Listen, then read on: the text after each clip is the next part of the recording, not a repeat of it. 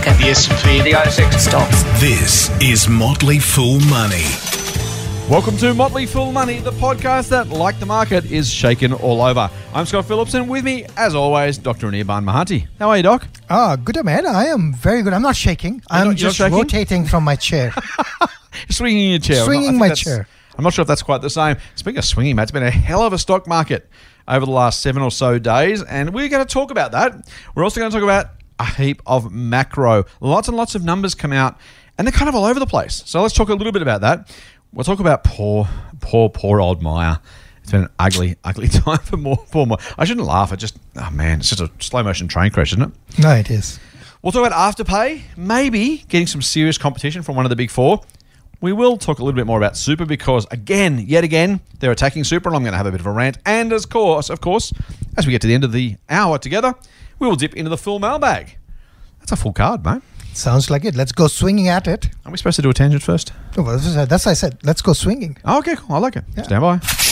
Motley Fool Money.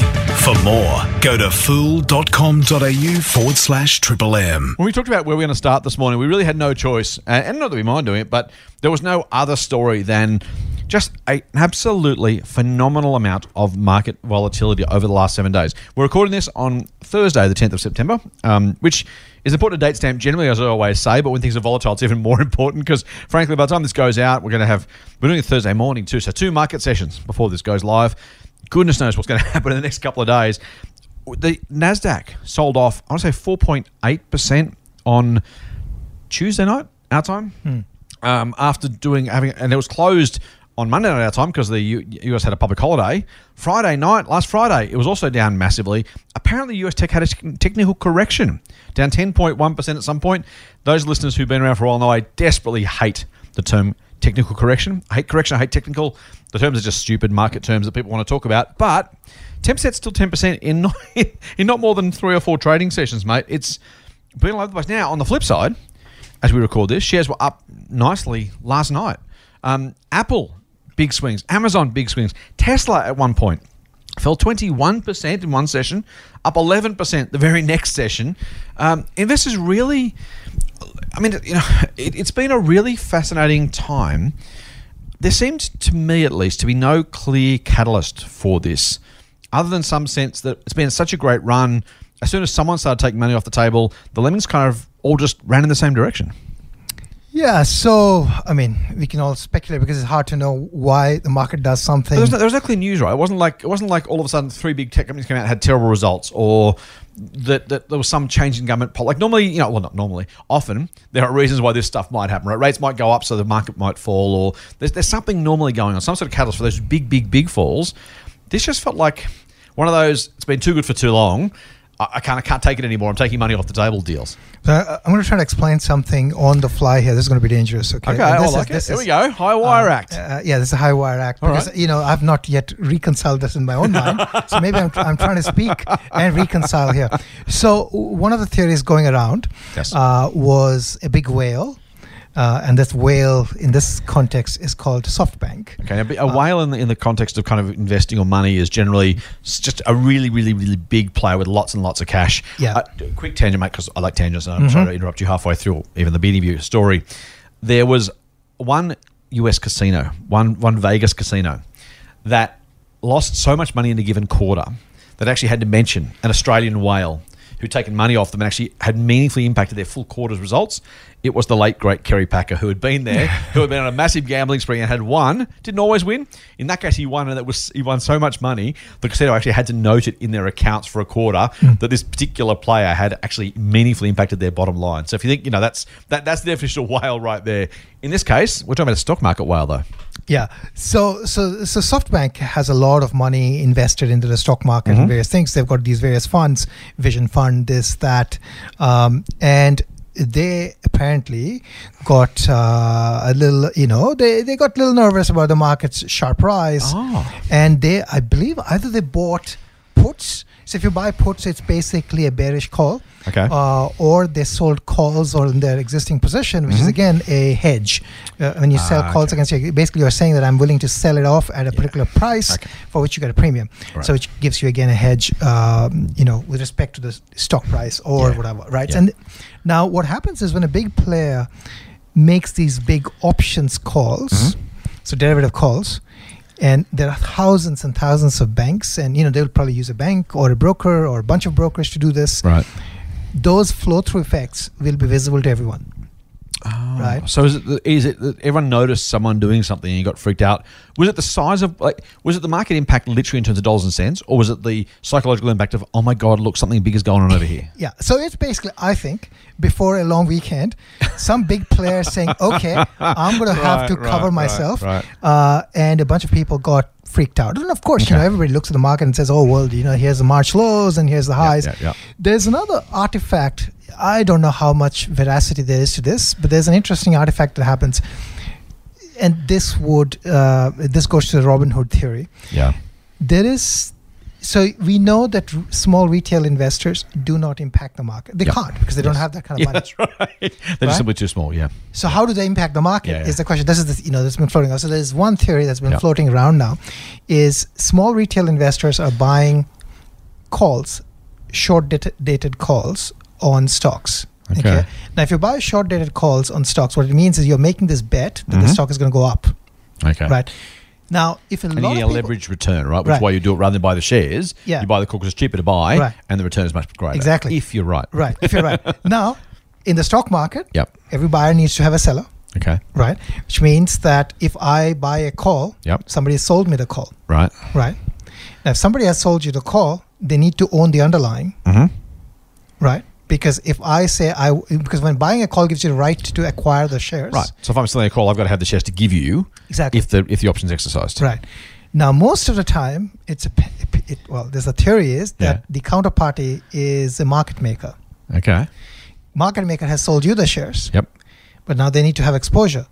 If if people are buying calls and the stock goes up, Mm-hmm. market maker has to now buy the stock to actually own the stock. Okay. So it's like it's basically creating this. it, it's it's okay. creating Self-fulfilling prophecy type stuff. Self-fulfilling prophecy. A bunch of people buy calls, the stock goes up. More people buy calls, the stock, goes goes, up. up. Market makers jump in and buy the shares, the buy- shares go because, up. Yeah, because Right. they need to buy. Right, right, and right. then all of a sudden, this is you know, so it's a self, uh, you Yeah, know, okay. fulfilling prophecy. Yeah. And then somebody comes in and says, "Okay, I'm going to put a stop on the I'm out. market. I'm out," and that causes the reverse reaction. So that's so that partly explains, in my mind, why we are seeing very sharp Mm. action Interesting. and very sharp reaction. Okay. Right. So stuff you know you would not expect this 10% correction Yeah, yeah. Um, of the incorrect market to become correct um, Funny that. to happen Yeah. so quickly. Yeah. Right. It ta usually 10% drop takes time. Yeah, yeah. And right. then from 10% Yeah, yeah, it takes time to get back up. Yeah. uh, it would appear that it's the combo. And it, there is there's a multiplier effect that happens as well. So you know the total number of calls hmm. so a retail investor buys one call for like 1500 bucks. Yep. but the underlying exposure to that is actually not 1500 it's like you know sometimes tenfold of that right? Okay, yeah. so you're getting this Right, multiplier effect. right. and then there are banks probably doing this. So it's the underlying derivative Yeah. market could potentially drive Isn't the stock market so, I mean, So the, is the market is too big for individual investors to impact, but because of the leverage nature of options, you you know you're, you're having ten times the impact almost by definition, as you point out. Yeah. So you only need one tenth of the money to have the same size of impact that otherwise might be having. Yeah. So I mean, in, in in total, still it's Yeah. it's a relatively small Yeah. okay. exposure. Yeah, yeah. But it's enough maybe to have the impact on the fringes. Sounds a little bit like the old butterfly effect. Yeah, the, the Yeah. butterfly flaps its wings in the Amazon, and there's a tsunami halfway around the world. It, I mean, that, that's I mean that's a that's kind of truish scientifically, and we won't get into that one. Um, it's possible, right? That's kind of the point of that of that idea. In this case, it, you're right. Doesn't you don't need to necessarily have exposure to that many shares. You just need to create the conditions Yeah.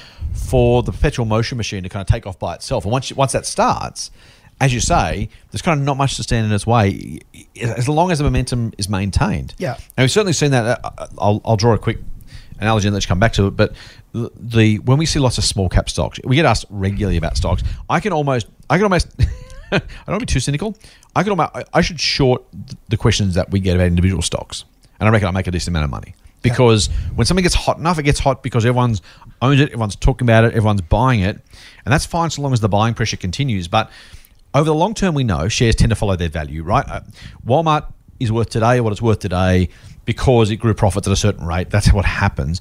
In the short term, over Walmart's life, I just picked that because it's a really large, well known and old company. Lots of times over that time period, it's been higher and lower because sentiment has driven the share price in the short term. And that's the problem for people. If you're looking at stocks and you're seeing shares go up and you think, man, I better get in this one, it's, it can, there may, may be no value there, just more people want to buy it than sell it. And so it pushes the price up. Yeah. Over time, price will follow value. But in the short term, if you're not careful, you're going to be buying or selling exactly the wrong stock at the wrong time because you're looking at the crowd rather than looking at the business itself. Yeah, absolutely. I think that's that's right. And there's you know there's a huge uh, bunch of people that can you know we are fundamental people, but there's a huge. Yeah. bunch of people who only invest based on technicals, Yeah, right? yeah. So you know the chart is going this way, the average is going that way, the average, you know, 50 day average, 20 you know 25 day average, you know 200 day average, momentums, RSIs, Yeah, and all, all those things. So there's a lot of things, you know, and then the impacts could be different. Again, whatever theory I made up, as I said, you know, um, this is what I have. Uh, I have gathered Yeah. on Twitter That's across various number of people, and Fascinating. kind of makes half sense to me. Um, but again, y- you know, I'm. I guess I'll just clarify this one bit.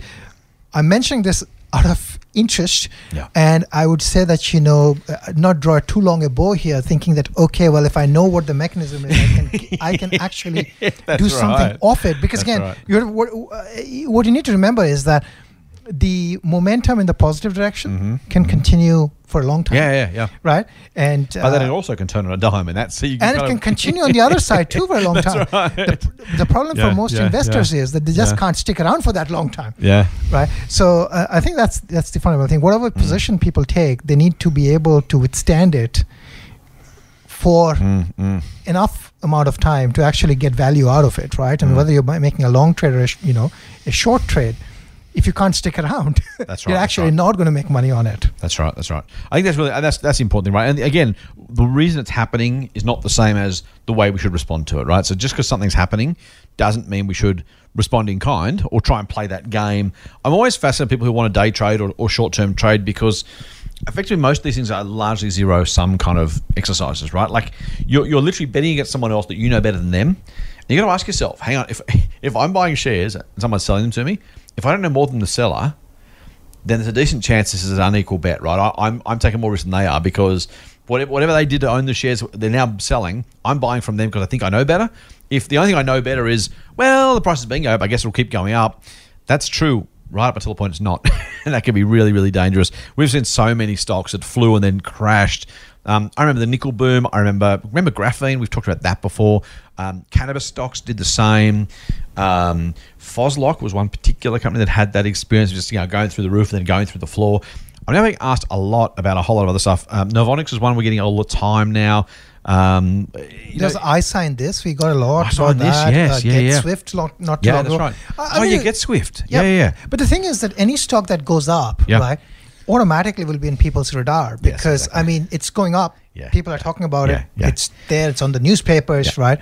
Um, But it's still feeling profits. yet. Something's going up. It's going to keep going up. I better buy some. Everyone does. And then as soon as the buying stops, as soon as the music stops, if there's nothing fundamental to support the price, if all, if all that's been happening is an imbalance of buyers and sellers, that's the only reason it's going up, then guess what? When that imbalance reverses, even when it just flattens out, the, you know, value value will add over time, right? Not, not value investing necessarily. I'm not saying value investing is growth investing. I'm saying the value of any growth company is what you're buying as a growth investor or as a value investor eventually you're hoping the business is worth the price you're paying. If you're paying a price because everyone else is paying that price, I don't think I don't know there's a sillier reason to buy shares. I don't mean that in a harsh way. People who are doing that, but that's probably the the least logical reason I can think of. Yeah, I, I, think I'll, I'll take a little bit of a like. I mean, I would say that Mm. if someone wants to day trade, that's their choice. As long as they realize, uh, whoever you know, whatever model you use to make money on the market, you got to still realize what you are actually doing, right? I mean, you you're basically speculating. You're making a bet. You know, it's you, you you're making the casino style bet, and therefore Mm, Yeah, you need to realize that there is a certain probability that you're going to lose your money, and therefore Oh, you- exactly. Yes. and yes. therefore you play accordingly, right? Yeah. And you want to play that game, Yeah. you know, be my guest, but just you should know yeah. uh, what you're doing. Exactly. Nice one.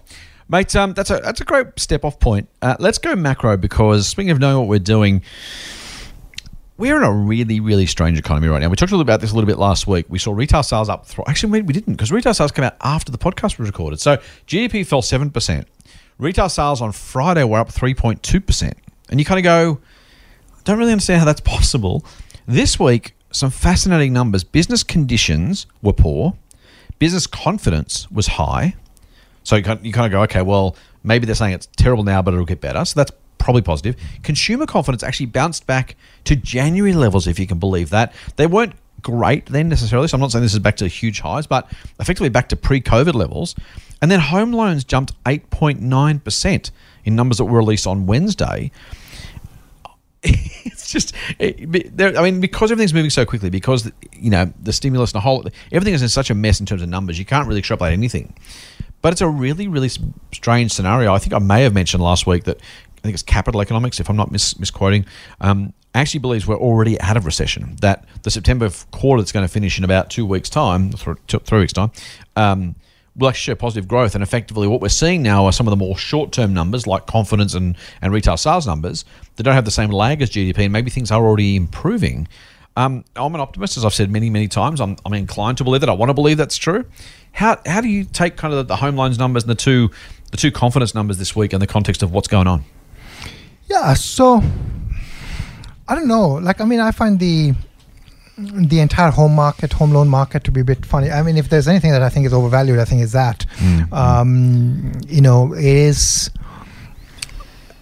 like there's no reason in my mind where how you could justify the property valuations that we s- currently see. Um, you have one of the most overvalued, or shouldn't, let's not call it overvalued. I think we have the most expensive property in the world Right, right, right? Yep. yep, yep. Um, so how do I, you know, there's no reason to justify that other than saying, well, there's Mhm. demand, there's supply, and therefore that that's that, right? Mm. Um, so I mean, people like you know, I, I would like to know how much of that home loan, for example, is just refinancing, right? So if the Yeah. if the interest rates are Yeah. low, a lot of people will refinance. Mm. That will show up as so. I, I guess what to me what is interesting is what is the incremental net extra uh, credit Yeah, being yeah, created, totally, right? So that's totally. the measure, not in my mind. Again, I don't know whether that's the measure or. Uh, the other thing is that you know I would assume right now the supply and demand are Mm, both mm. limited in sort of the property market.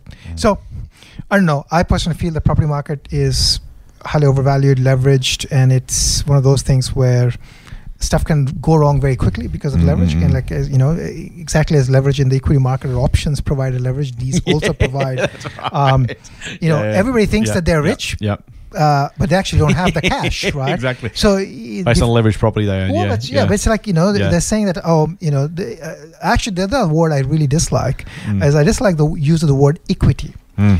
You you know when, when the bank tells you or somebody tells you you have X dollars of equity in property, Yep. that's completely nonsense because the X dollars of equity is equity if you can sell it immediately, which you can Mm. in the stock Mm. market. But you know you have X dollars of equity, well you can get the X dollars back uh, minus the brokerage, whatever is the value, right? Mm. But you can't get the X dollars uh, of equity that you think you have in property by selling because the stuff doesn't sell immediately Yeah. right? Um, so I don't know. I think that's a funny market. It's hard to. There's a lot of funny things that happen in that market because it's again, it's not a pure auction market. It's not a live market. So, yeah, right. um, with respect to business confidence, well, the business confidence thing I think is interesting to me because it's interesting because I think if we, you know, human psychology would say that if you hit sort of, you know, a bottom, Mm. anything after the bottom is going to start looking good, Mm. right? So it was so bad a couple of months ago. It's almost, it's almost natural to feel better Mm. when it's not that bad, Mm. right? And and I think that that's really what it is, Mm, right? I mm. mean, you would expect that this quarter is going to be good because the previous quarters were bad, right? Yeah, so there's yeah. a natural cycle there that we, we, we should see um, in, yeah, makes i- in in in confidence. Mm. Mm. Um, the retail numbers, I think, are, uh, to be actually, yeah. If I have to say something that's most interesting, is people's retail spending, right? So, I mean, Mm. I would have thought that the retail spending would contract sharply, it hasn't contracted Right. That, that sharply. I, that I think I'm- is very interesting. Yeah, yeah, yeah. That I think that's is real very, money, right? Going into the economy, hopefully supporting jobs, hopefully Yeah. supporting businesses. So that's very very interesting. I think that's where I mm. think the stimulus uh, Yeah. has done its job. Um, you know, so that's full credit to the stimulus packages Yep. and all the support that has been available. Um, that- yeah, so I, I think though that is the most interesting thing Yep. uh, to me. If I had to order, I'd say that is number one. Number two is you know confidence improving, and you know I don't really care that much about the property uh, market, but I think you know, my views are that. that They, they just all suggest to me, at least, though, that if you if you put those together, and again, I'm reaching for positivity, absolutely. Put those together, it does suggest to me a consumer and business sector that is. So here's the thing: you're not going to spend, you're not going to invest if you believe the future is worse than today, right? You're just not going to. If things are going to keep getting worse, you're going to say, "Well, I'll wait just in case." Those numbers, individually and together, strike me very clearly as an Australia that expects things to improve. And so if you're on the on the cusp of hiring someone or of buying a new machine or buying a house or buying a new pair, pair of jeans, car, you know, whatever, those numbers all suggest to me people are more likely than they were. Again, none of these numbers are spectacularly good, but the direction's pretty good. The direction says we expect that things are going to keep improving, and I think that as an op- a card-carrying optimist, I, I'm I, I'm pretty pleased to see those numbers as, as individually, as you say. I, I don't disagree with any of your individual points, but as a group, hard to see anything other than kind of positivity, at least in a relative sense, coming from those. Yeah, I think that's I think that's right. I, I don't disagree with that. I think that's that's true. Uh, I mean, as I said, if businesses were closed, now they're open. Right, If right, you're right. open, you have business, and if people are actually moving around, and they, you know, there's business. If Mm, there's business, then there's opportunity for people to hire. You know, maybe expand Mm. business. There's there's you know loans are available at at low rates. Yeah, Um, yeah. So there's opportunity to do business, right? And that's Mm, that's mm, good. mm. I think that's that's great. Speaking of retail sales being up, mate, the good news about retail sales being up is obviously Myer has done spectacularly well and has booked super large profits, right? Oh, you would think so? That's not the case, though, is it? Oh, that's wow. That's that's that's a bit unfortunate. See, last year they made $25 million in profit. This year, not so much. They they lost $170 million. You know, uh, my first reaction was, uh, you know, they made last year $25 million of profit. I was going to say, that's not a whole lot. Yeah. That almost sounds like a mom and pop store making $25 million of profit. and, and my impression would be Myers is so big. When I think about Myers and I think about all those big stores that they have, I'd have thought that you'd you know, make hundreds of millions of dollars of profit. Yeah. Yeah, well, I mean, you know, uh, there I think in the in sort of they're caught in the transition of the world, the trans and probably the the pandemic was probably not the right.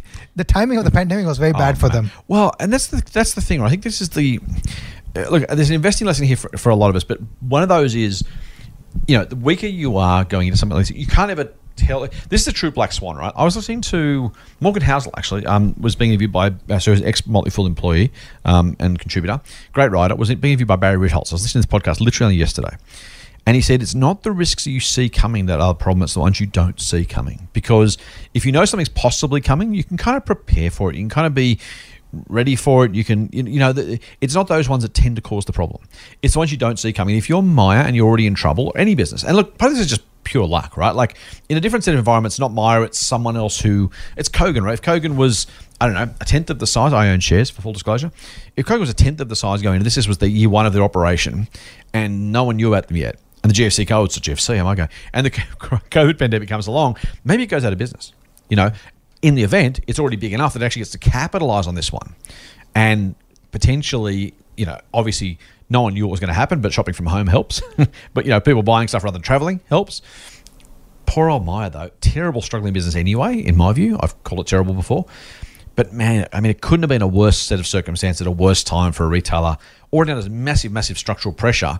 It's just increased the problems, hasn't it? Yeah, I, I think so. I mean, yeah, if you're, you know, if your your financial state is poor, your balance sheet is leveraged, and all of a sudden your revenues disappear, you all have, you've got, you- you're stuck with fixed cost. I mean, it's a very poor position to be in.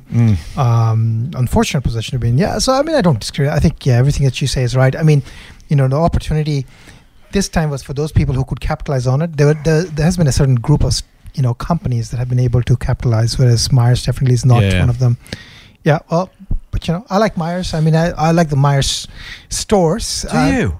I don't reckon I've been to Myers for. F- I, I, don't- I, reckon the last time I bought a suit, I must have gone maybe to Myer or DJs. I don't reckon I've been to. It was no, it was DJs. I don't reckon I've been to Myer in five, seven years, maybe.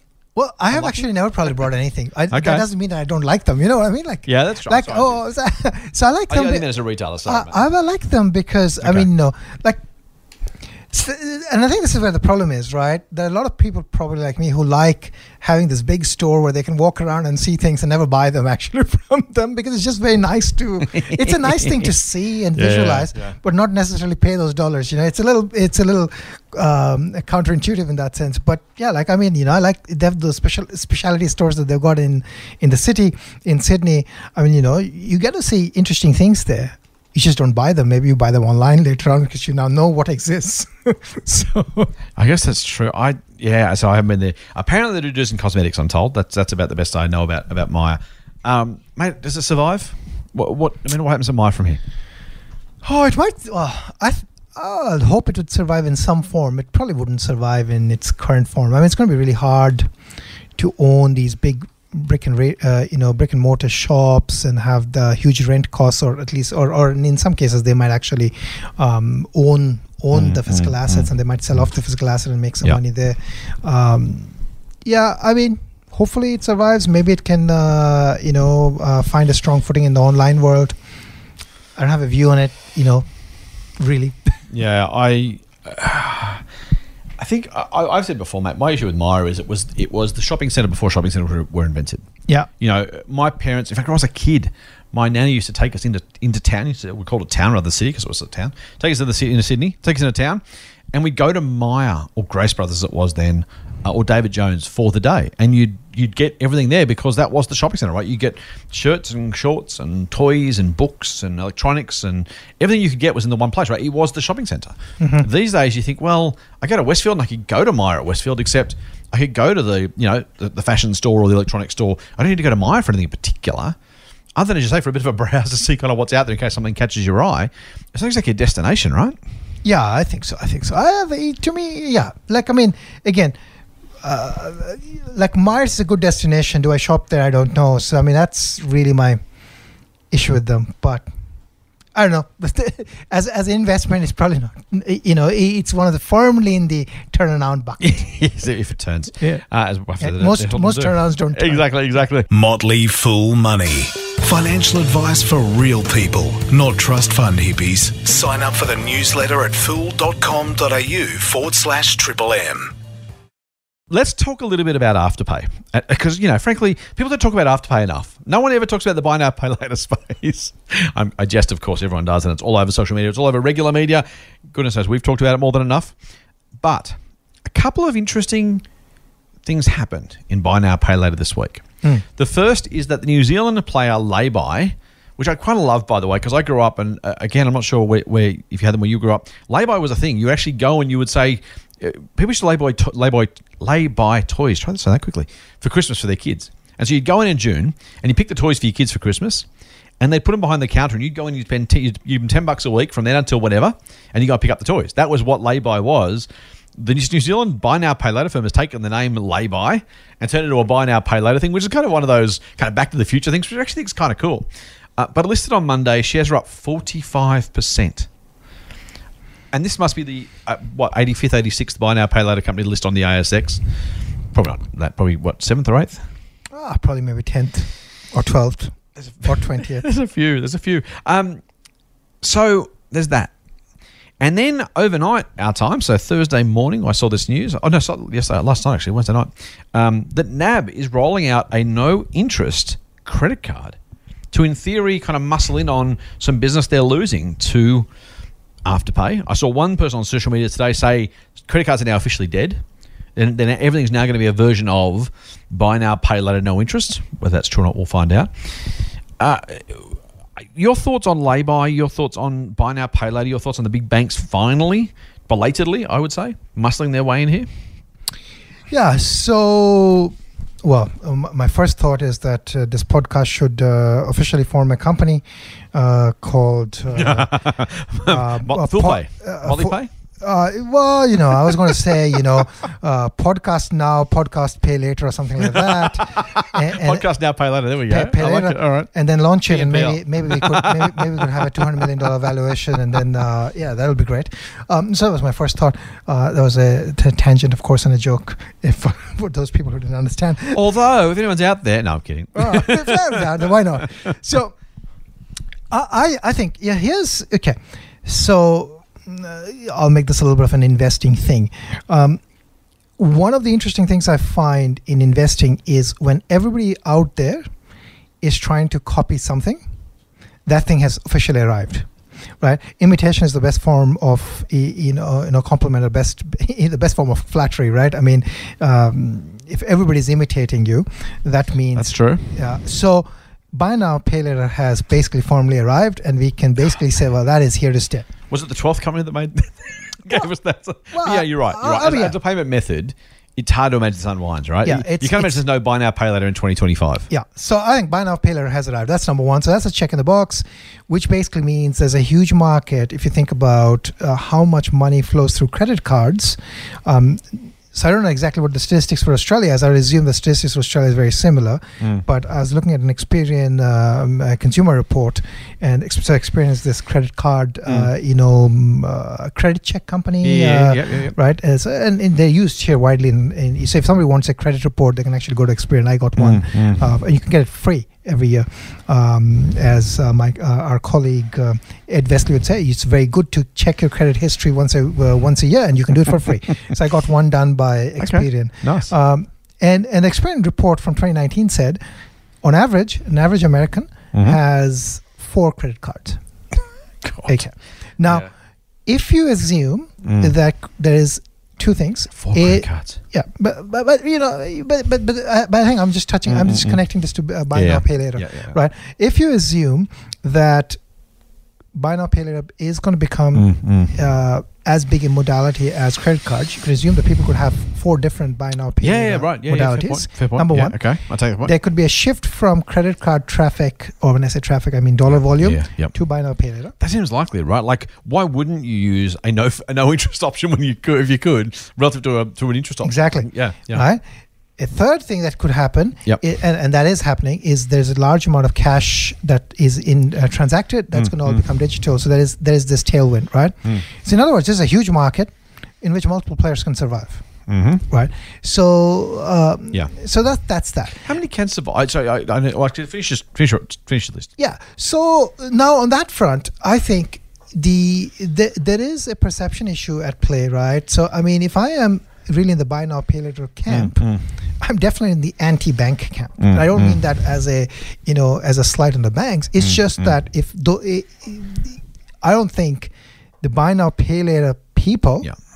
right now would want to own a NAB credit card, which is monthly payment and has a month, you know, which doesn't have an interest but has a. Right, That's one. Number two friction point I think Mm, is mm. one of the greatest things that buy now pay later did is pass the cost, Mm. uh, you know, indirectly. And we say we say best things. It depends whether you're a retailer or a consumer, right? well, yeah, I'm, so, uh, yes, I'm talking from know, a I consumer know, point of view. Yeah. So, from a consumer point of view, if you Yeah, don't see the yeah. cost, right, the cost is being passed on. To, ul- ultimately, the cost is the cost, Mm, right? mm. I mean, the, the the retailer is paying for it. In in return, the retailer is probably doing less discounting, right, and counting on more. So you know, everything. It's it's, it's none of these things Mm, are mm, mm. straightforward. Um, but from a, from a consumer point of view, you're not paying. yeah. Somebody else is paying. You're getting this thing. You're paying it for installments, and you're done, right? I think my personal opinion is the biggest competitors to buy now pay later is actually not going to be banks. It's not going to be credit cards. It's actually going to be the stuff that we buy Mm, mm, and the services that we consume mhm. and the amount of those things that are actually going to be available to us Yep. on a subscription basis Yeah, or on a monthly basis. Which right? is kind of exactly. I mean, to your to your point, Afterpay was kind of paid over four periods. NAB is basically saying pay your pay your life in monthly installments. I mean, the, the, their entire credit card offering, other what the non non credit card offering, what they call it, this straight up credit card, they're calling it. That's almost exactly what it is, right? It's like spend whatever you want, just give us a monthly amount of money to kind of fund it. They're almost turning life into a monthly subscription. Yeah, but but I'm saying that that doesn't work. What I'm saying right, is right. what's going to work is Yeah. most of the most of the Mm. like right now right now basically what buy now pay later in my opinion has done is has basically turned buying a jeans into having a netflix subscription Yeah, yeah, yeah. right but if everything becomes like a netflix subscription yep, yep, yep. that's i think buy now pay later's competition in many ways Oh, I see. you know what i mean Because It's- there's no need to put large. But, uh, well, if I if I need yeah. to like say if I need to buy a chair, Yep. and the person I'm buying the chair from basically says all you got to do is just give me a mode of payment that I can Yeah. take every month from yeah, right. without charging you anything extra, Yeah, yeah, yeah. Okay. right? that is buy now pay later competition. Yeah, I don't think yeah. this is buy now pay, because this I think where you have to pay a fee Yeah. to have the card. Well, Yeah. that's basically a yearly fee. Yeah. People will balk at the fact that I have to pay a fee when I can get that for free. Right. Right. Right? Why wouldn't I have Zip and Afterpay? Yeah. Right?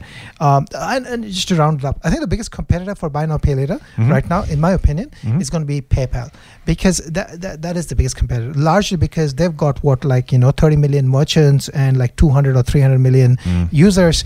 Um, uh, one of the biggest advantages is you can with the with the flick of a switch turn on buy now pay later. You charge the same fees that you were charging your merchants previously, and because you already have the network of buyers and sellers, you can actually make this transaction effortlessly happen. I think that is the biggest, you know. So I think the banks are Mm, basically mm, toast mm. Yeah. as far as in my opinion, of course. What happens? What happens there? I I mean, we said banks are toast. I mean, you, we're going to have bank accounts for the foreseeable future, I assume. Is it just the credit card stream of business they lose? I mean, how does that, how does that play? If you're a bank shareholder right now, are you losing just your credit card business? Oh, you know, if uh, I don't think anybody should be a bank shareholder right now because I mean, you know, uh, you have over leveraged property, uh, you know, ten is to one leveraged property. Sure, sure. Uh, if something goes wrong, those bank shares are toast. So I mean, y- you know, Mm, uh, in my mind, there's no reason to be a bank shareholder. Um, you know, those why would you buy something that's at like 16, 17 times or whatever it is, like you know, 15 times earnings, and hope that it's going to become like you know 20 times earnings, while their earnings are all. I mean, the bank's earnings are basically going to be depressed for now the foreseeable future right yeah, yeah. they're not even charging any interest right now right they're deferring interest and Mm, mm, mm. not taking payments and making payment holidays all great stuff that they're doing but as a business model you know, if your business model was to make money off people paying you interest and they're not paying you that, mm. well, you got some big problems. So I don't know. Like, I mean, when I said toast, I mean uh, effectively, I mean that in. I don't think they have a big future in the buy now pay later segment, Right, okay. largely because it's too little, too late, Mm. too difficult, um, and and all of those things. So. Mhm. I really think the competition could be from like you know big tech like PayPal. Those are the guys who can I think create significant competition because they have got significant network. Mm. Um, somebody like Amex could do it, like if they wanted to, because they have both the network That's and right. the credit And the credit facilities. Yeah, and yeah, yeah. facilities. So Yeah. could, you know, all of these people can. I I just don't think. Yeah. I think buy now pay later is a global phenomenon, Yeah. and local Australian banks, which are very local, Yeah. have really little chance in this sector. I think it's I think it's a good point. But I, if I if I want to make it just for the sake of it, although I, I have, have this view to some degree, uh, it, well, banks may be too big, too slow, too boring, too encumbered, too regulatory cap regulatorily captured to make this work. But if I'm a bank, I, I've been I've said to you, I think we've said on the podcast, I've been waiting for CBA or someone to let people pay all their bills in four installments over four weeks, just by virtue of effectively in, in housing buy now, buy now pay later. I didn't expect the NAB thing. To be fair, so I'm not. I didn't predict NAB, but you know, it's at some point. And again, whether it's not, it won't just be CBA, right? But banks around the world. If if if Wells Fargo and HSBC and Lloyd's of London, or not Lloyd's of London, that's, that's the insurance company, Lloyds Bank, Lloyds TSB. Um, I mean, if these guys want to remain relevant, I, I kind of, I, I mean, I, either they get destroyed by it or they don't necessarily destroy buy now pay later generally. But I, I you know, if, I, if I'm a bank, I'm thinking, well, how do I put, how do I create this kind of holding account where I can take all these bills in and just hit my customer's account, you know, once a week for four weeks as, as the money comes in, or a NAB style solution. Um, I, I got to figure they, they, I mean, they've got to at least try to respond, right? Like before they before they become, you know, before they disappear. I don't think it needs to necessarily be a global thing because your primary relationship is with your bank until we don't have banks anymore. You know, you, the pay goes in, the money comes out, the mortgage comes out. To some degree, that if, that if that's your base financial relationship that Afterpay comes or bills into, or vice versa, um, I still reckon the banks have have that ace up their sleeve. They may play it badly, they may completely lose the hand regardless. They certainly it's theirs to lose. Is, is I guess my thought that if I'm a bank, surely I'm finding a way to say I'm not going to cede all this to those guys. Like Nab has said, here's a way to do it monthly with a fee. Someone else says, well, here's way to do it fortnightly for four weeks, or we'll we'll allow you to have some sort of you know everyone gets an overdraft that works like an afterpay style or something. I don't know. I'm just I'm just trying to think about if I'm back, I'm not going to sit and let it happen to me. Oh yeah, I'm, I'm sure. Like I mean, the reason I think it's a global thing versus a local thing is I think um, consumption. So I, I, I think you know for the banks and for a lot of businesses, I think the the the bad thing that happened for a lot of things, a lot of the old school businesses, that the internet happened. Yeah, right. And the internet basically collapsed the world and basically made made the world flat. Yeah, And if if the internet made the world flat, then Yeah. basically what matters and what works, and you know, we can complain about all these things. We complain about mm. all these, you know, big tech and news and things like that. Mm, mm. Uh, but mm, ultimately, everything has turned into a scale game, which Yeah. which benefits consumers, right? I mean, Yeah. so so afterpay, or let's not even talk about afterpay. Mm, mm. Buy now, pay later is really a scale game, right? If you can have all the retailers in the world and all the consumers in the world, you can Mm. work with a really small margin, right? I'm I see. I'm still not on that page, mate, because I don't think it needs to be global. I don't. I mean, unless my, my, my bank, if my bank is Commonwealth Bank or NAB or a credit union or something else, and my bank does the fractionalization of payments for me, I don't know that it needs. I don't think there is a global. There's no necessity. It may still be a global winner in the end, but there doesn't need to be a global winner to, if the banks respond appropriately. There's no. There's no arbitrary reason why. You know, Commonwealth Bank can't do afterpay for its own customers internally. There's no reason why afterpay. You know, if I say every, every merchant in Australia, if you accept Commonwealth Bank cards, my customers can have a buy now pay later solution just using their EFTPOS card or their credit card. There's no reason that, need, that, that a- an extra player on top of that, that extra middleman actually needs to be even relevant, let alone global. Like it's, it's and I'm not saying this is the future, but in one version of the future, I can. I don't think it does need to be a global win in any way, shape, or form, does it? Uh, so it, yeah, so one way to do it would have been like you know if I'm uh, say Tyro, I Mm. could go, you know go to the merchant and say, Mm-hmm. well, you know, you, you can take a buy now pay later. I mean, you know, Mm. sure, the Tyro would be taking the credit risk in this case, and it would be Mm-hmm. available in only those merchants that have Tyro. Yeah. Same thing, CommBank, but th- there is no other way. Like Yeah. for to remove the friction, Mm, mm, and from a consumer point of view, mm. what you really need, like you know, like what NAB is basically doing is basically saying, give me money Yeah. to give you this facility. Whereas Afterpay is saying, I don't want your money. Yeah. I'll charge somebody else. But I can imagine that's very Bank just- powerful. Just, by trying to keep his own business, says I'm not going to charge you. I'm just going to let you do it. I mean, it's a fee-free overdraft because I, I don't want you to stop banking with me. To, to your point, I think I can imagine a scenario where buy now pay later is a free service offered by banks to its customers just to keep those customers as an end game, right? If you know, to there's point, no you'll lose them reason to do way. that, right? I mean, why? What is the point of losing? Um, what is the point of offering of having all the overhead Mm, of mm, credit mm. card protection and uh, you know? And taking the credit risk and paying the, uh, you know, they mm. still have to figure out a modality of paying the retailers. As I said, how there's a lot of work involved here, right? They have to figure out which retailers, how the retailers are going to get paid. It's not that simple. I mean, I mean Uh, effectively, effectively for yeah, them, yeah. if they can't make any money, why would they do it? It's better for them to not do it because they, I mean they're going to have the relationship as far as uh, you know Mm, in their mm. captive Mm. uh, Australian property market, so that Mm. they can keep spooking property prices. Yeah. But I mean, what Yeah. else will they do? I mean, r- r- I think, mean- about, think about how cheap. Think about how cheap debt is, right? If you if you let your customers pay their bills over four weeks rather than right now, if you're com- so I, you know I'm I'm no bank strategist, I'm no bank shareholder or executive. Thankfully for everybody, um, the what I could do is say when you spend hundred bucks on jeans at Just Jeans, um, I will hold that in a in a in a suspense account, and I will put twenty take twenty five dollars off your bank account every week for four weeks. I'm Commonwealth Bank. My cost of funding is zero point something percent. Four weeks of that is zero point zero zero something percent, and I get to keep you as a customer. In fact, I get to draw more customers in because look at this great service I offer. You don't need the app. You don't need to work out which retailer takes what. I will do it all for you in your normal everyday bank account. Just come and join CommBank. No, it, it doesn't work that way, right? So what what you're thinking is Hmm. it works from what you're is talking about is the payment relationship between the consumer Yeah. and the bank. Correct. How does the retailer get the money?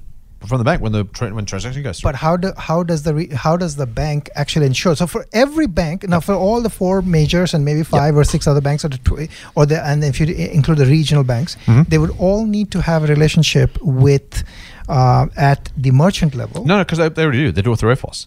So if you're a bank, you just, you just let your customer have a no, but that's what I'm saying, right? Each retailer, if Yeah. uh, my coffee shop Yeah. or my, I don't know, Yeah. uh, the shoe shop or Foot Locker or whatever, they have relationship with one merchant. no, but it's but it's a feature of EFTPOS rather at the bank level rather than the merchant level, right? Yeah, but that EFTPOS machine is provided by one bank. Yeah, but the, but the bank pays the bill. Yes, but then when when when I'm NAB, Yeah. I can't use that facility. Yeah, I've already paid the bill. If, I, if I'm an NAB customer, I give you my EFTPOS card as the coffee shop, you get the money straight away. With the NAB charges my account, it holds in a suspense account Yeah. for me. They, they, the, the You- merchant gets you- money straight away. Yeah, you're just assuming here that the banks can do all these tech on their own. Uh, You're giving banks way too much credit. Oh, They've already got credit cards, right? You just you just make it a quasi. Everyone's got every bank's got an overdraft account or a credit card account. Anyway, so I'm not, saying- I'm not saying it's going to happen. I'm just saying, as a bank, I would want to have a pretty good, you know, in case of emergency break glass plan here to say, I don't want to lose business to Afterpay slash somebody else, and if it means I have to carry my customers' EFTPOS transactions for three weeks and dole them out once a, once a week for four weeks to their credit card, to their EFTPOS to savings account, then I'm providing an Afterpay like service for them at and my cost of funding is bugger all, so it doesn't even matter. Like cost me nothing to do it, right? Other than the cost of the developing the tech, as you say. All I'll say, I'll give you a counterexample here. So one of the things uh, that I like observing is uh, look at what's happening with uh, even just the EFTPOS terminals, right? There's so many different EFTPOS solutions that have shown up in, in recent times. So there's Tyro, locally uh, homegrown, there's Square, and so many others that have come. Um, it, to me, it seems like, you know, scale and solution and technology is just making it easy for um, you know large scale global solutions to be deployed anywhere Yeah. which you know which which is a challenge for locally focused banks i think uh, that's, that's my view Does it globalize retail banks? I mean, you know, if you follow that to its logical conclusion, I mean, you're only once a PayPal or a Square uh, have transaction accounts. Uh, I mean, at some point. As much as the Australian government have said this four pillars policy is kind of, you know, we want four big banks and all that kind of stuff. I mean, if our money just slowly leaks out of these banks, do we end up with no local meaningful banks or banking sector? yeah i'm not 100% sure that, that that's yet going to happen i mean Okay. the, the I, I, think the benefit there for um, the Australian banks would be that Hmm. i- pure play banking comes with heavy regulations, Mm. and most tech players don't want to be heavily regulated. Regulation is very costly. It's it makes you slow moving, makes things difficult. So they you know they, they're all. Hmm. y- I don't know in the future world where you know everything is digital and there's a digital currency and everything can be, um, you know, seamlessly transacted. What happens? But I, I mean, Mm, I mm, do mm. see there's a future, uh, but I think this bank's future is probably going to be more focused in you know just basically maintaining a cash account, having a saving account, providing loans, uh, loans to consumers and businesses. Um, yeah, that's not a bad business. Sure. Just uh, maybe not. Commonwealth Bank can breathe easy for a little bit yet. Well, I, I think it's it's okay. They'll be fine. I, I guess the only thing, though, of course, is that as with all businesses, if they go from moderate growth to moderate decline, I mean, the result, the shareholder results could suck for a long time. In- in- Well- e- even, even if it takes years for them to be supplanted by some sort of globally dominant financial institutions, it doesn't mean you know a slow bleed out. We just talked about Myer. I mean, it could be that, right? Yeah, like so, like I mean, we're not, uh, let's you know, uh, we- we- at the Motley Fool, we don't have many bank recommendations. No, we don't. And um, Don't have any right now, do we? Oh, we, didn't we have a couple in? Uh, We did, in EI, yes. Yeah, and I don't know whether you have, have you No, sold we, them. we sold them because of the uh, we- obviously EI, everlasting income. EI is income focused service, and we had better income options elsewhere, given the banks cut their dividends. So, okay, so so there for a short time. so they're there for a short Not a good time. Not for a good time. So, uh, and we're a long-term focused house. so if we are right. selling stuff, that really means that Right, exactly. stuff has changed. Um, and uh, yeah, so I mean, Mm-hmm. Westpac has its returns have you know, they've you know been underwater Yeah. for last what 15 years or 10 years or something like that. If you look at the returns, um, so. Mm. I don't, I don't know. Like, I mean, they are, they have a lot of structural challenges, you know, high debt uh, situation. How much Mm, more debt can you mm. shove down people's throats, right? I mean, there's only, there's a limit Yeah. to everything. Uh, or maybe theoretically there's no limit. Maybe, maybe we can have Yeah. infinite debt um, and, and we can keep paying forever. Maybe Mate, the works. Westpac share price, by the way, was the same in September 2004. I've just picked a bank at Yeah. random. Don't, now, they've paid a lot of dividends in the meantime, so we should we shouldn't. We, we are very always clear to make sure we compare apples to apples. So um, we want to be careful. We're not just excluding dividends; they're, they're a meaningful part of the returns, but still, 16 years with no capital appreciation, dividends don't cover that. Yeah, so they've done, yeah. So I, I think they have been. Uh, I- last I checked, over the last decade, they were they were significantly underwater Yeah, uh, with with respect to uh, uh, the ASX All Ordinaries total return. Um, and I don't expect the next ten years to be any better for them, largely because I think they're just in a difficult environment. It's really Yeah. a tough environment, Yeah. tough banking environment. Hard to give loans. You know, there's already a lot of you know loans. The interest rates are really low. When the interest rates are low, Mm. it's hard for them to actually make money on the on the margin, right? I mean, you know, there's there's cutthroat competition for everybody trying to give like, you know, Yeah. uh, loans out at two percent. I mean, how are they going to make money, Hmm, right? hmm. In in many ways, I almost feel like you know eh, what you know this competition is actually deteriorating banking standards to some extent, right? Because everybody's Ah, pushing towards. Uh, you know, if Yeah. ultimately what would happen is that if, if there's you know if you don't have quality assurance in the processes, Yeah. you don't have fraud detection in the processes, you're gonna have problems. So It's one of those things, isn't it, where I've said the same about the banks. You know, as much as I, I think the banks overcharge and all that kind of stuff, I, from a societal perspective, from a systemic perspective, you're actually better having slightly too profitable banks, as in they're slightly too profitable, rather than the reverse, which is they're not delivering the sort of kind of societal, economic, systemic role that we need them to play. You've got to be a little bit careful what you wish for. Yeah, that's that's true. But I mean, uh, you know, so uh, yeah, again, uh, yeah, I, I I think that if I think if you have organizations that have good systems and Mm, processes mm. in place and are keeping up with changing times, I think those organizations tend to deliver value Yeah, o- over time. And uh, I, think one of the issues of protecting Mm. certain species uh, from the onslaught of competition Mm, really is that they become complacent Mm. and and that, that is I think problematic. So there, there there needs to be a healthy mix of of competition and um, and regulation. I guess is Interesting. Good point. Can I have a rant? yeah you can Is that all right? yeah, please We've we've talked about super on and off over the last few weeks, including on our money hacks, and we've talked about a whole lot of things that are going on. I've been very vocal uh, on the superannuation guarantee that for all of the challenges and troubles we're having right now as a society, not increasing the super guarantee is remarkably short-sighted, if for no other reason than it's going to put enormous pressure on the budget in 20 or 30 years, let alone the living standards of those retiring there was another shot fired. and It's one of the. I, I'll give. I'll give the anti anti super brigade their, their their due, mate. They are nothing if not inventive, and nothing if not indefatigable. They have come out now. Not not. So we once upon a time it was the industry funds that were the problem, and that didn't quite work. So now then it was the super guarantee that was the issue. And that seems to have fallen over. So now they're saying we shouldn't increase the super guarantee because some super funds might actually get some more fees. That's true if the rate goes up, then the number, the amount of funds under management goes up, and if the superannuation industries charge the same fees as a percentage, their rake will go up. That's absolutely true. So here's the thing, Doc. When our boss offers me a pay rise next year, I'm going to say no. And to say no because I don't want to pay the tax I'm going to have to pay. I mean, if he gives me a pay rise, I'm going to have to pay more tax, right? So I don't want to do that. I'm going to say no. I don't want any more pay rises because I've got to pay tax on them and then you should rightly cut me off to a special little place in a straitjacket and leave me there and take my job. So if I do that, you're welcome to my job. I hope our listeners realise I'm talking in jest. I hope they realise that. I mean, it doesn't matter what tax bracket. If I'm on, if I'm on a fifty percent tax bracket, and I get ten grand from the boss, guess what? I still get to keep five thousand dollars. I'm better off. Now we can argue about what the tax rate should be. We can argue about the rate of increase in, in fees for super funds should be. No argument at all with that. We should absolutely have that conversation for those people who are doggedly anti super to try and pretend just because some super fees might make some money, we shouldn't increase super. I reckon has got to be the most ludicrous argument I have heard in my entire life. And I said as much on Twitter, and some of my followers did say, well, shouldn't we look at the fees thing? Absolutely, we should. We are paying way too much in fees for our super. I completely agree.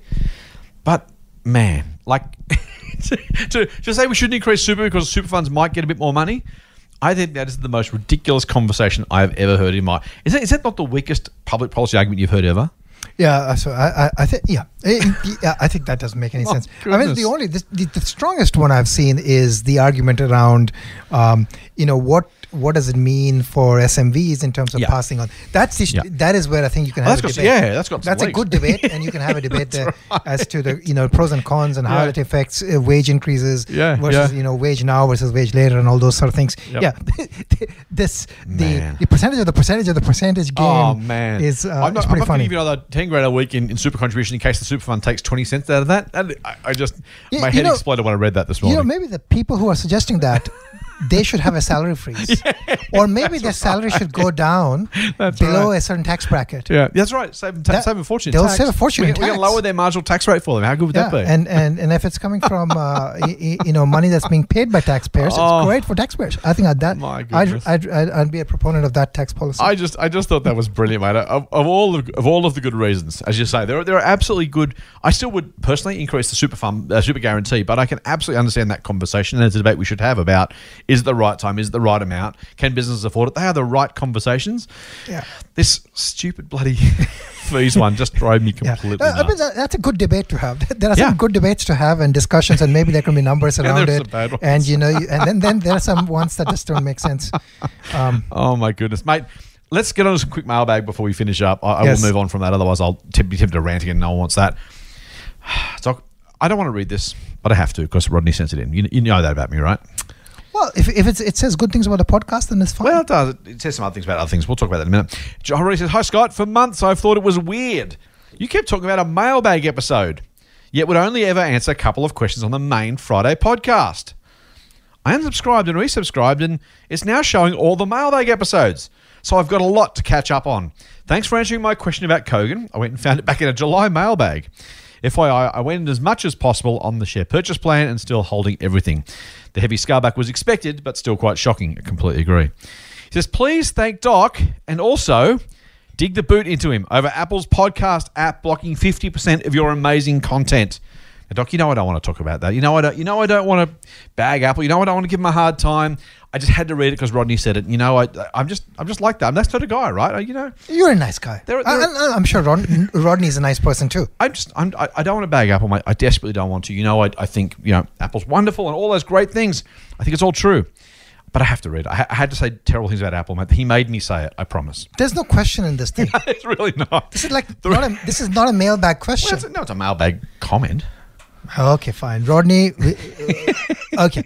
Well, anyway, more, look. What the reason the reason I read it was a because I thought it was a bit of fun, um, but also just to remind everybody, if you're still not getting the Apple, uh, if you're on Apple, using Apple Podcast, you're not getting the Friday. Oh, sorry, start again. If you're getting the Sunday episodes, let me spit that out, man. If you're listening to this on a Friday, that's why we're covering it now. If you're not getting the Sunday episodes, it seems that if you unsubscribe and resubscribe to the podcast, I think we've talked about this before, but just from Rodney's feedback as well, if you unsubscribe from the podcast and resubscribe, you should pick up all those mailbag episodes. So if you're not getting them and you want them, and why wouldn't you? They're free and they're excellent. And Doc and I are smart, sensible, funny, handsome, impressive blokes, or, or at least that would arguably be true in different circumstances. I, I didn't make any of those claims. But, okay. I'm making them on your behalf, mate, because I'm that sort of guy. Yeah, uh, that's good. I, I'll t- uh, somebody making it for me. It's fine. So wait, wait till the end of this podcast, then unsubscribe and resubscribe, and hopefully you'll get our. Well, well, okay, we'll let the cat out of the bag.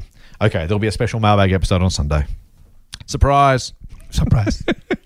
All right, mate. One more, one more bit of mailbag. Because you're right, that wasn't really a question. Ne- Neither is this, by the way, but this is important. Pete says, "Hey Scott and Doc, thanks for your tips on the podcast about setting price limits on orders. I managed to secure a position after waiting for four weeks for the price to drop to the limit I set. Today it dipped momentarily to my price, then rose after it was filled. And a big thumbs up from Pete. So I just wanted to, we talked about limit orders a little while ago, and I thought that was worth just mentioning because we wouldn't I, I, we wouldn't want people to miss out on the stocks we recommend because we expect them to go up over time. So. Pete, uh, you did you did kind of exactly the right thing. What the only thing that worries me is if you had never had that limit order triggered, if the price hadn't dropped, you might have missed the stock. I don't know what company you're talking about, so I don't want to. I don't want to. I don't want to be. You know, say, say, hey, great question or great comment, then then complain about it or criticize it.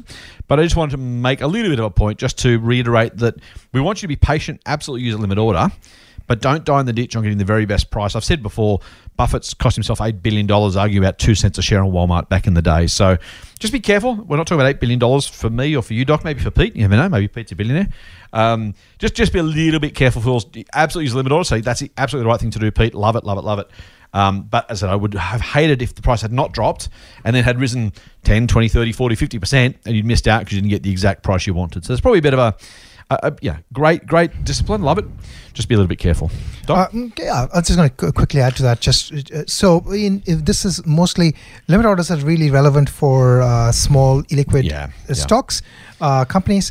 Um, and number two is often when, especially this, we do it this in EO, we would say, you know, we'd give a rough limit order guidance, and we'd Mm, say that you know try this for a week or maybe two weeks. Yeah, if right, it doesn't okay. work out, then still buy some anyways. Because we're not saying that, we're not saying the limit price is the only price you should pay. All we're saying is don't be part of those people who push the price up unnecessarily. So Yeah, they're different things, right? This is Yes. buying discipline, not absolute price certainty. Yeah, this is basically a way of uh, removing, um, Mm. y- you know, the huge buying pressure that may come, Mm, right? And it's just you know when when or when sellers or other people behind the counter see that there's a lot of buying orders sitting, Mm. th- there's a tendency to push the price up because well you can, right? Why wouldn't you? Yeah. So um, so it's just that a management of that, and, and just a- it's a good strategy. And then there are absolutely there's one company on the ASX. I'll name this company um, uh, called Energy One. Mm-hmm.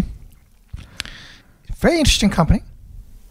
It it, it, it, it actually sells energy software to Okay. uh, uh, software to the energy sector. Right. Okay. Uh, it's actually quite a big leader in, uh, in in a few different countries. cool. Right. This company has got pretty much zero liquidity. Like ah. it's, it almost seems like it's a, it, it almost seems like it's a private company owned by a few people. Yeah, there's a few of those around too, quietly. Which is basically listed on the market. Yeah, yeah. And like you know, if as an individual investor you try to buy, if you try to buy yeah, like yeah. 100 shares, you might actually move the price of Yeah, this right. thing, right? So you know there are many companies which you might find you want to buy. A, maybe you want to be a part of. But just careful how you're going to buy them because they're super illiquid. Yeah, we, we've talked about a company before, a company called Steamships, which I've never really looked into a lot, but it's it's kind of I, I, I like old I like old stuff. Right? I like a bit of history. Steamships is this trading company that was in PNG, and it kind of has a joint venture with Colgate and owns some property, and at one point owned some steamships, obviously. Um, so it's kind of this kind of this colonial trading company, which is kind of this cool little you know piece of history. Um, and I've looked at it a few times every now and again, but it, it literally almost trades by appointment. Um, it very rarely trades at all, and when it does, as you rightly say, I think from memory, you could, you could buy something like 5,000 shares and push the price up 30% Yeah. based on what was actually available for sale. So be very, very, very careful. Yeah. Don't get sucked in. We want to buy the best companies we can find, of course, but there does need to be some buying discipline as well. Yeah.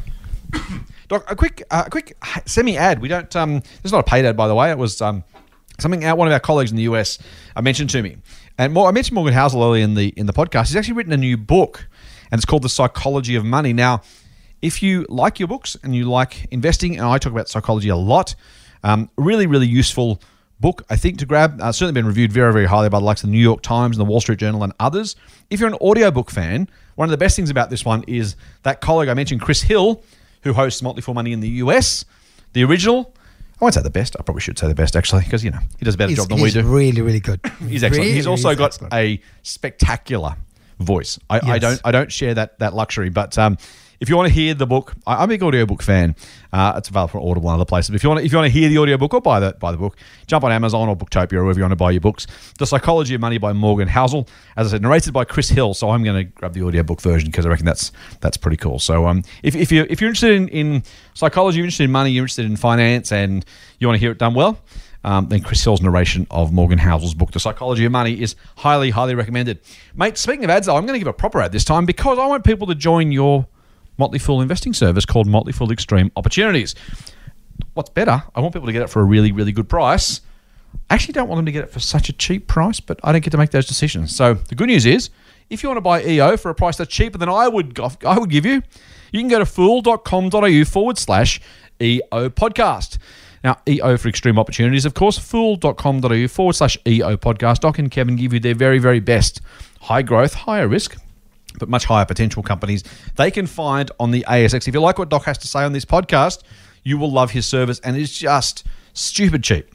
So go and have a look, fool.com.au forward slash EO podcast, and grab yourself some really great advice, some education, some interesting insights from two of the very, very best in the business. Mate, that's it. We're done. But before we go, don't forget you can and should subscribe to the Triple M Motley Fool Money podcast through iTunes or, of course, your favorite Android podcast app or Podcast One. And if you like what we're doing, give us a review, give us a rating, give us some stars, give us some love. I don't, I don't know if I mentioned to you a couple of weeks ago, but I found this review again yesterday. I actually shared it with Chris, Chris Hill, speaking of which, that um, said that uh, listening to Scott on half speed is like listening to your drunk uncle give investing advice. So I'm not sure if that's good or bad. I wouldn't necessarily recommend it to people, but if you want to laugh, put me on half speed and see what it's like. In the meantime, don't forget you can get a dose of foolishness and an offer to join Motley Fool Dividend Investor straight to your inbox by going to fool.com.au forward slash Triple M. Triple M. That's it for this week's Motley Fool Money. We'll be back on Sunday with, yep, a very special mailbag edition. Full on. Full on. The Motley Fool and people appearing in this program may have positions in the companies mentioned. General advice only. Please speak to your financial professional to understand how it may pertain to your situation. Subscribe to the free newsletter at fool.com.au forward slash triple M. The Motley Fool operates under Financial Services License 400691.